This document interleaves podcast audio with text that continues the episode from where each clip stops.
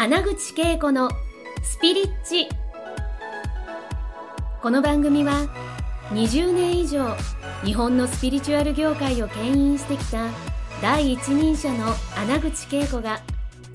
第一線で活躍する人たちとの対話を通してその成功のもとにあるそれがスピリチュアルを解き明かしてお届けします。スピリチュアルを生活に取り入れて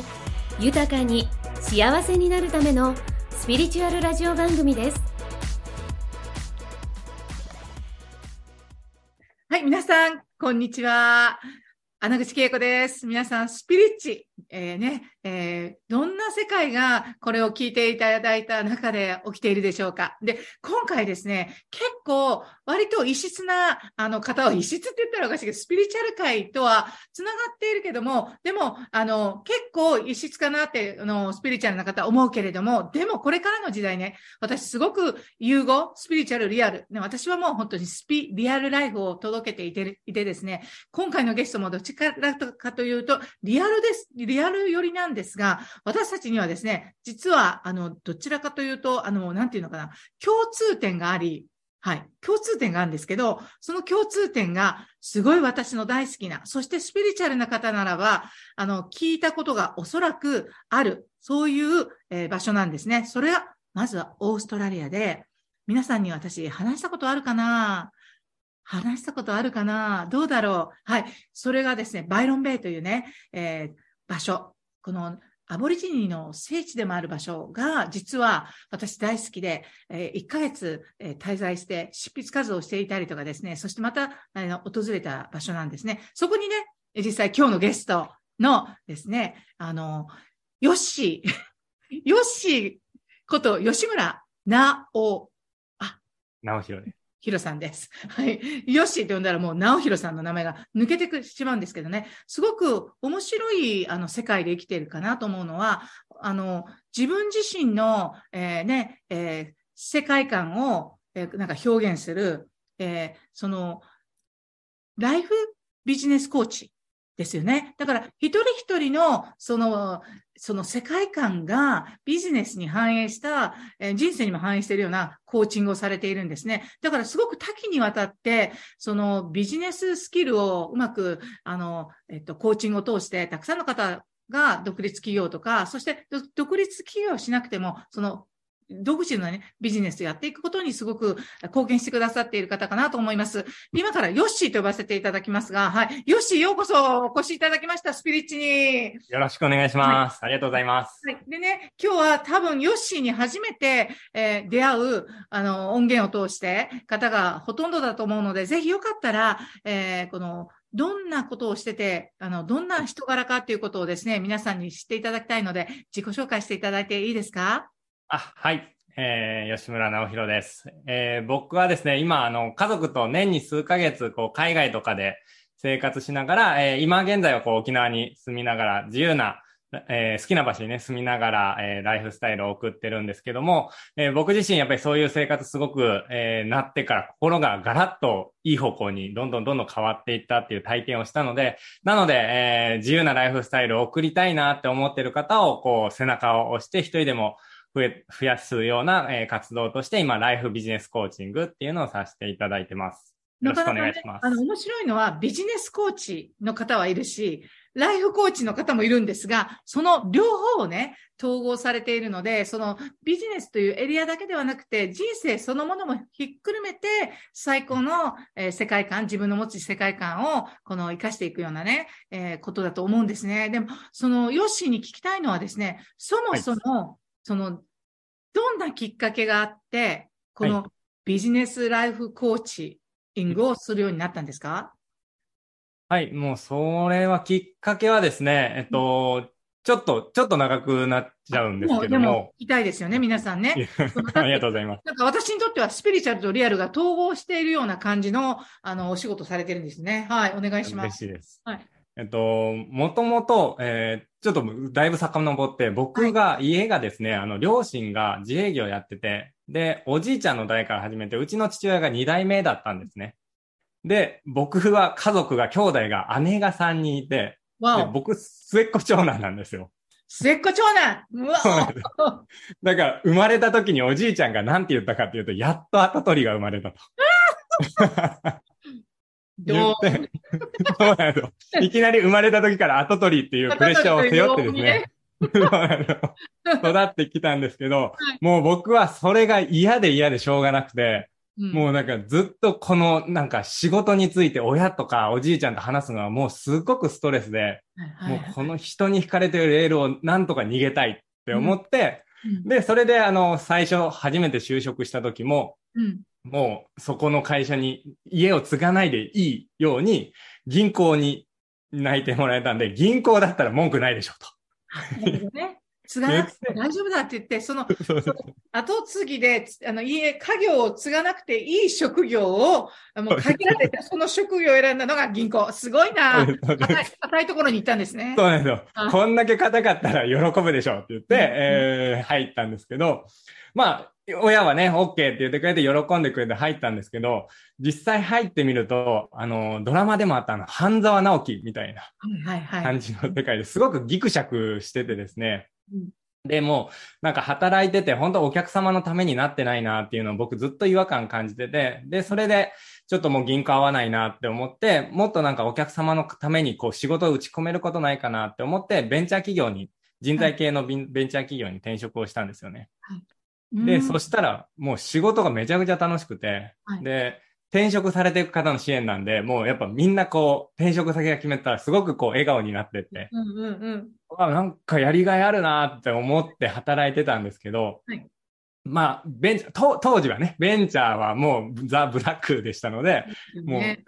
深夜まで働いて、はい。しかもなんか幸いなのか、アンラッキーなのか、僕はあの、オフィスからたまたま自転車で5分のところに住んでてですね、もうなんか終電という概念すらなく、ないよね。ちゃ働いてました帰れるみたいな。だから、何になっても帰れるみたいな。そうです。そうです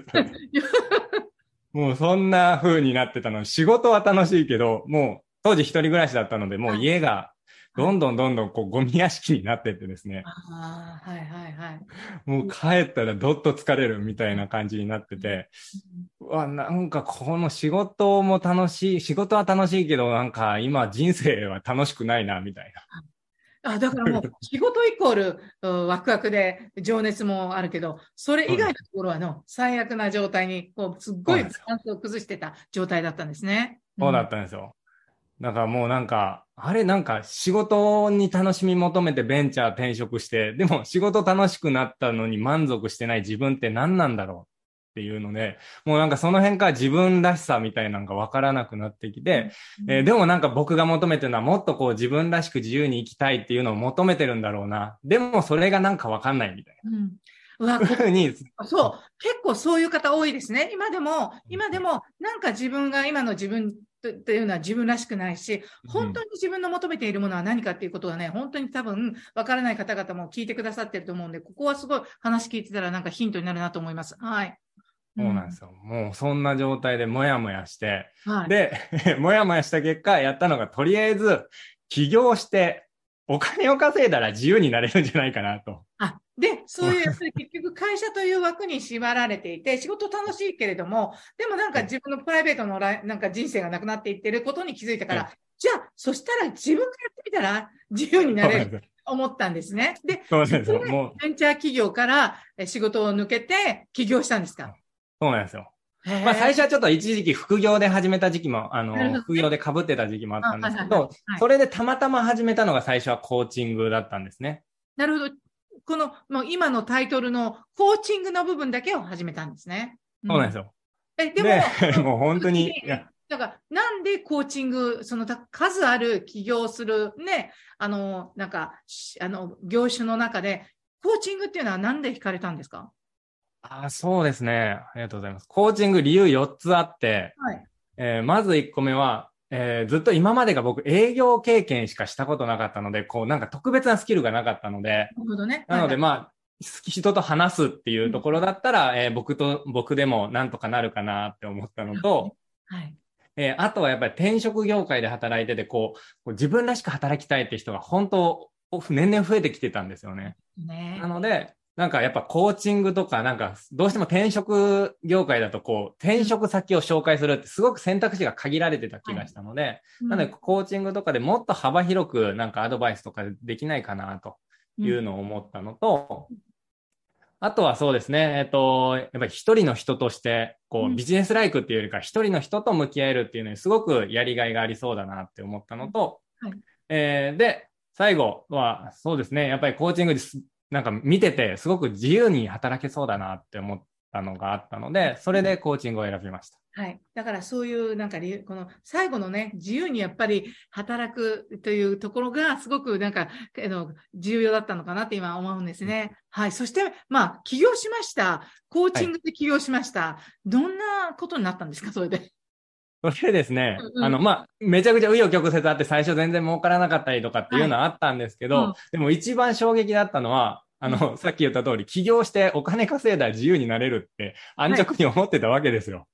誰もがきっとそのステージがあると思うんですよね。だからこう結構起業してる方って自由にいろんな自分のスケジュールでこう楽しくね、旅をしながらとかね、あの共通のあのね、あの魔法のあの質問家の松ね、松田美弘さんを通しての出会ったんで、彼見てたらね、もう自由にってね、本当に、そっか、企業人、起業したらじ、あんな風に自由に旅をしながら、あのね、えー、お金稼げるんだって思ったんですよね。そうなんですよ。うん、思って、もうバリバリ働いて、はい。人生で初めて1000万っていうのを稼いだんですよ。すごいですね。そうなんですよ。もう、喜んで、もう泣いて、やったって思って、あの、翌日から僕に訪れた現実が、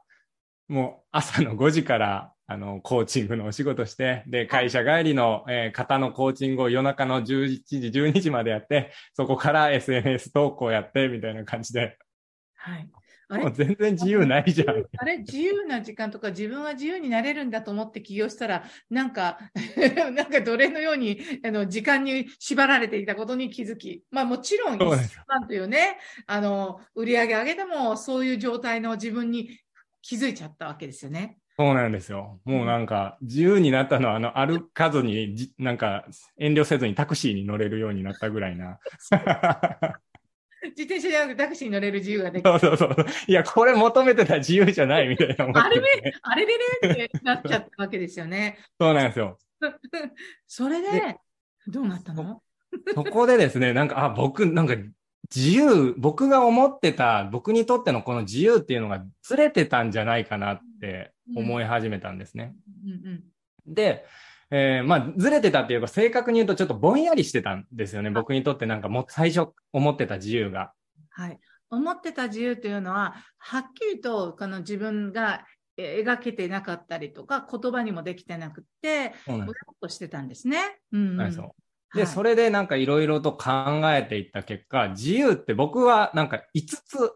あるなって思ってて、皆さんよく聞いておいてください。この 自由ってみんなも自由になりたくてこれ聞いてると思うんですよね。5つですよ。聞いてくださいよ。はい。5つは、えーはい、まずお金の自由ですよね。お金の自由。うん、はい。そして場所の自由。場所の自由。で、時間の自由。時間の自由。で、あと人の自由。人の自由。そして心の自由。心の自由ですね。うん、この5つが揃わないと、なんか、人って自由って感じられないんだっていうことに僕は気づいて。はい、確かにですね。そうですよね。そうだから今まで僕はなんか物質的な自由というか、ちょっと僕心の自由だけ種類が違うと思ってて、あとの4つと。はい。はい、で、そのなんかお金が自由になればとか、時間が自由になればみたいな、うん、そういう物質的な自由があればなんか自由を得られるって思ってたんですけど、やっぱ最終的に一番根本的に大事なのは心の自由なんだなっていうことを気づいて。すごいですね。心の自由が、その他4つのね、5つあった4つの、えー、自由をも手にするんじゃないかということを気づいたんですね。うん、そうなんですよ。だからなんか感覚的には他の4つを揃えることで心が自由になるし、えー、心の自由を確保できてるから他の4つも堪能できるし、みたいな感じの感覚になって、うん、あ、今までなんかそういう心とかってフォーカス向けたことなかったな、みたいな。なるほどね。ここからがね、結構そうですよね。そうなんですよ。ここからがね、実は皆さん、このポッドキャスト聞いている方もですね、だんだん前のめりになってきているような感じがするんですよね。というわけでですね、次回はですね、その心の自由のあたりをテーマに、えー、伺いながらですね、第2話を、えー、実際に聞いていただきたいなと思うんですけどね、ポッドキャストの皆さんどうですか？聞いていただいて、なんかわかるわかる。今、あなたの、えー、中でどんな自由を今得てるか、ちょっと次回まで考えていただき、来週の月曜日にね、配信しますので、えー、ぜひまたご視聴くださいね。では、そういうわけでね、ちょっとなんかね、途中で終わるようなんですけどね、ここはね、結構時間かけたいんですよね。だから次回はそのテーマで、あの、実際にヨッシーに話してもらおうと思います。今日、えー、ヨッシーね、本当に時間あのいただきありがとうございました。来週も。ありがとうございます。ありがとうございます。今回の放送はいかがでしたか？穴口恵子に聞いてみたいことや感想がありましたら、ぜひ公式ホームページよりお送りください。www.keikoanaguchi.com またはインターネットで穴口恵子と検索ください。それでは次回もお楽しみに。